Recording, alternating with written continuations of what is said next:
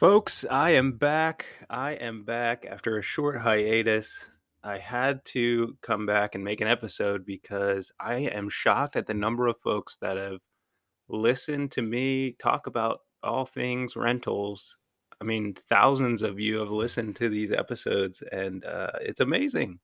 I'm shocked, and I am grateful for you listening to me, and I hope that I continue to provide uh, good content for you that improves your life. Uh, but I figured I'd make a quick episode today, not only to end the hiatus, but because I see a ton of chatter about what is going on in the market, in the short term rental market, and mainly around the segment of individual hosts, the, the single person or the couple that rents one to five listings on various online travel platforms to short term travelers.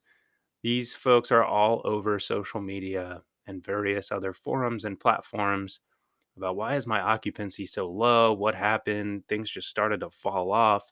Why aren't I getting any bookings? So I wanted to give my prediction in 10 minutes or less and put it out into the universe in the hopes that it helps someone to get some understanding because the predictions are everywhere. So let's re- rewind quickly back to COVID and lockdowns and uh, those times, which feel not so long ago, but uh, were a couple of years ago at this point.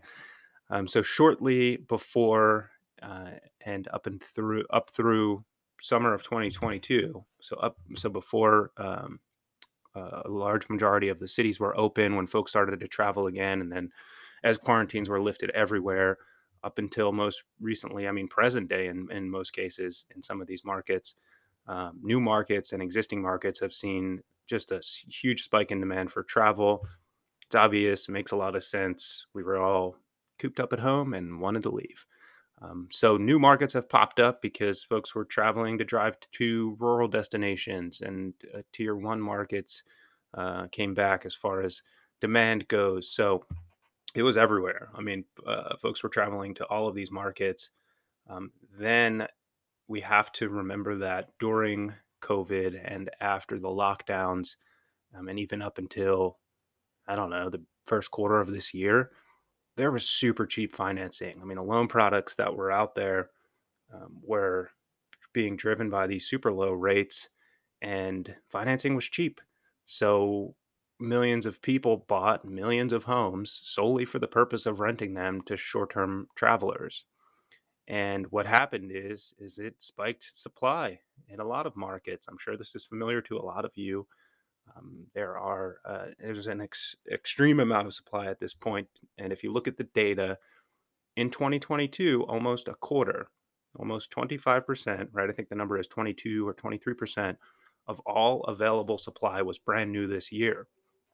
So tier one and tier two cities, the you know the major metros like uh, Chicago and Philly and Seattle and then the tier two markets, which are mostly outside of these major metros, I mean, they became flooded. Eh, think about if the traditional home market saw a 22% increase in supply in a couple of months or in a year or at any point in time. I mean, it would be a fire sale, right? The, the demand pool remained the same, 22% increase in supply.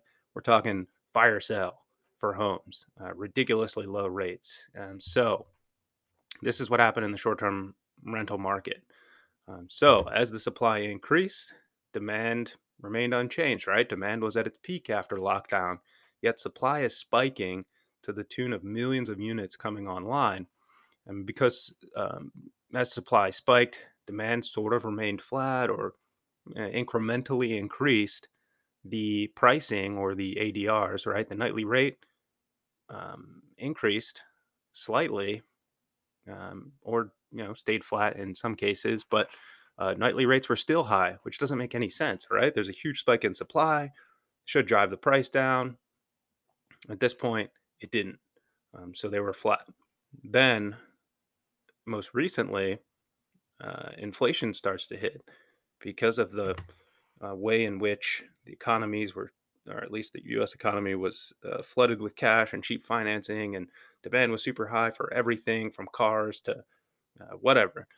Um, inflation hits, cost of living becomes difficult. So I do believe in in some cases travel becomes a second priority, to folks paying their rent and living expenses that have now increased, or they're having to put more money aside for those items or put more money aside for what happens next so that they can survive instead of traveling. So so at this point, as inflation hits, and this is over the last uh, couple of months or so, pricing will start to dip, or occupancy will start to dip, or both. So in most cases, you're seeing occupancy goes first, then pricing is lower to drive occupancy, and now these owners that bought these properties at a peak price, albeit with low financing or potentially low financing, now have these high overhead costs and are having to account for lower revenues because their pricing is down, because their occupancy is down. Even if they try to drive occupancy with a lower price, they're still seeing lower revenues. So, all the while, the venture backed companies um, aren't affected. So, I want to exclude those guys from this conversation because they uh, can survive these uh, ups and downs because they forecast it. They include uh, occupancy in their forecast. They have the the capital on hand uh, to survive, and it's not as impactful as it is to an individual host that does this uh, for part time um, money or maybe it's their full time job. I mean, who knows? Um, so so now we have a scenario where the owners that have higher overhead costs and now lower revenues they're trying to understand how they'll sustain their expenses with uh, the dip in occupancy or pricing, and it's a tough call. So, what happens next for these guys? Um, also, want to mention that the individual hosts that we're talking about are folks that purchased a property. I want to exclude the arbitrage crowd um, from this conversation. I think those guys play a different ball game, and I, I don't think it's as popular with the one to five listing individual hosts as it used to be. Um, so now these guys, the individual hosts, are looking how they'll sustain their expenses um, for their new rental or rentals that they purchased in the first or second quarter or the fourth quarter of 21. And I think there's going to be a slew of, of deactivations. These folks are going to uh, attempt to sell their homes, even though the market is not great for folks that bought their property that appreciated 30% in 12 months. Um, I think they're going to try to get out of these homes. I think they're going to try to list them for long term rentals, which will help the city's case, which a lot of these cities are saying they need more affordable housing and even just available housing to drive down price. Um, so I think they're going to sell homes, go to long term. I think in some cases, professionally managed companies or professional hosts in general will start to pick up some of this inventory um, and add it to their portfolio. Um, so I think there's going to be a huge drop in the available supply of homes and apartments from individual hosts, um, which means that in turn, professional hosts will increase their market share more quickly than they've ever done before. And I think it will force the culmination of this, which is that in order to stabilize pricing, supply, and even guest expectations, the OTAs need to delineate professional hosts from individual hosts, which means that when a guest goes to a platform, they can search for a professionally managed home or a professionally hosted home, or they can search for one hosted by an individual. This not only stabilizes the pricing, but it also removes an important um, competition, important piece of competition from this sort of battle, which is that me as an individual host, I no longer have to compete with my two bedroom cabin.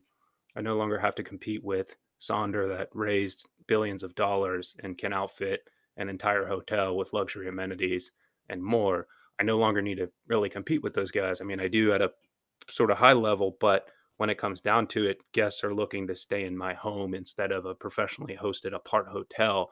It's a different experience. And I think they need an easier ability to pinpoint those, uh, in which case that should settle the pricing. And then once the housing market stabilizes and the economy uh, comes back to earth here, um, things will be fine. So at this rate, I think you hang in there, um, but understand what your outlook is if you fit into the one to five listing individual host segment. Um, but I do think OTAs need to make the move that I mentioned which is separating these homes um, even onto different platforms at this point um, because they're largely different suppliers, different experiences, and it's uh, interesting to see this continue to evolve. So those are my thoughts. Those are my predictions. This will happen uh, very soon. Over the next couple of months, I think we'll start to see this. And I wish you all well and happy hosting. Hopefully, I can make some more episodes for you as time permits. But have a great day. See you soon.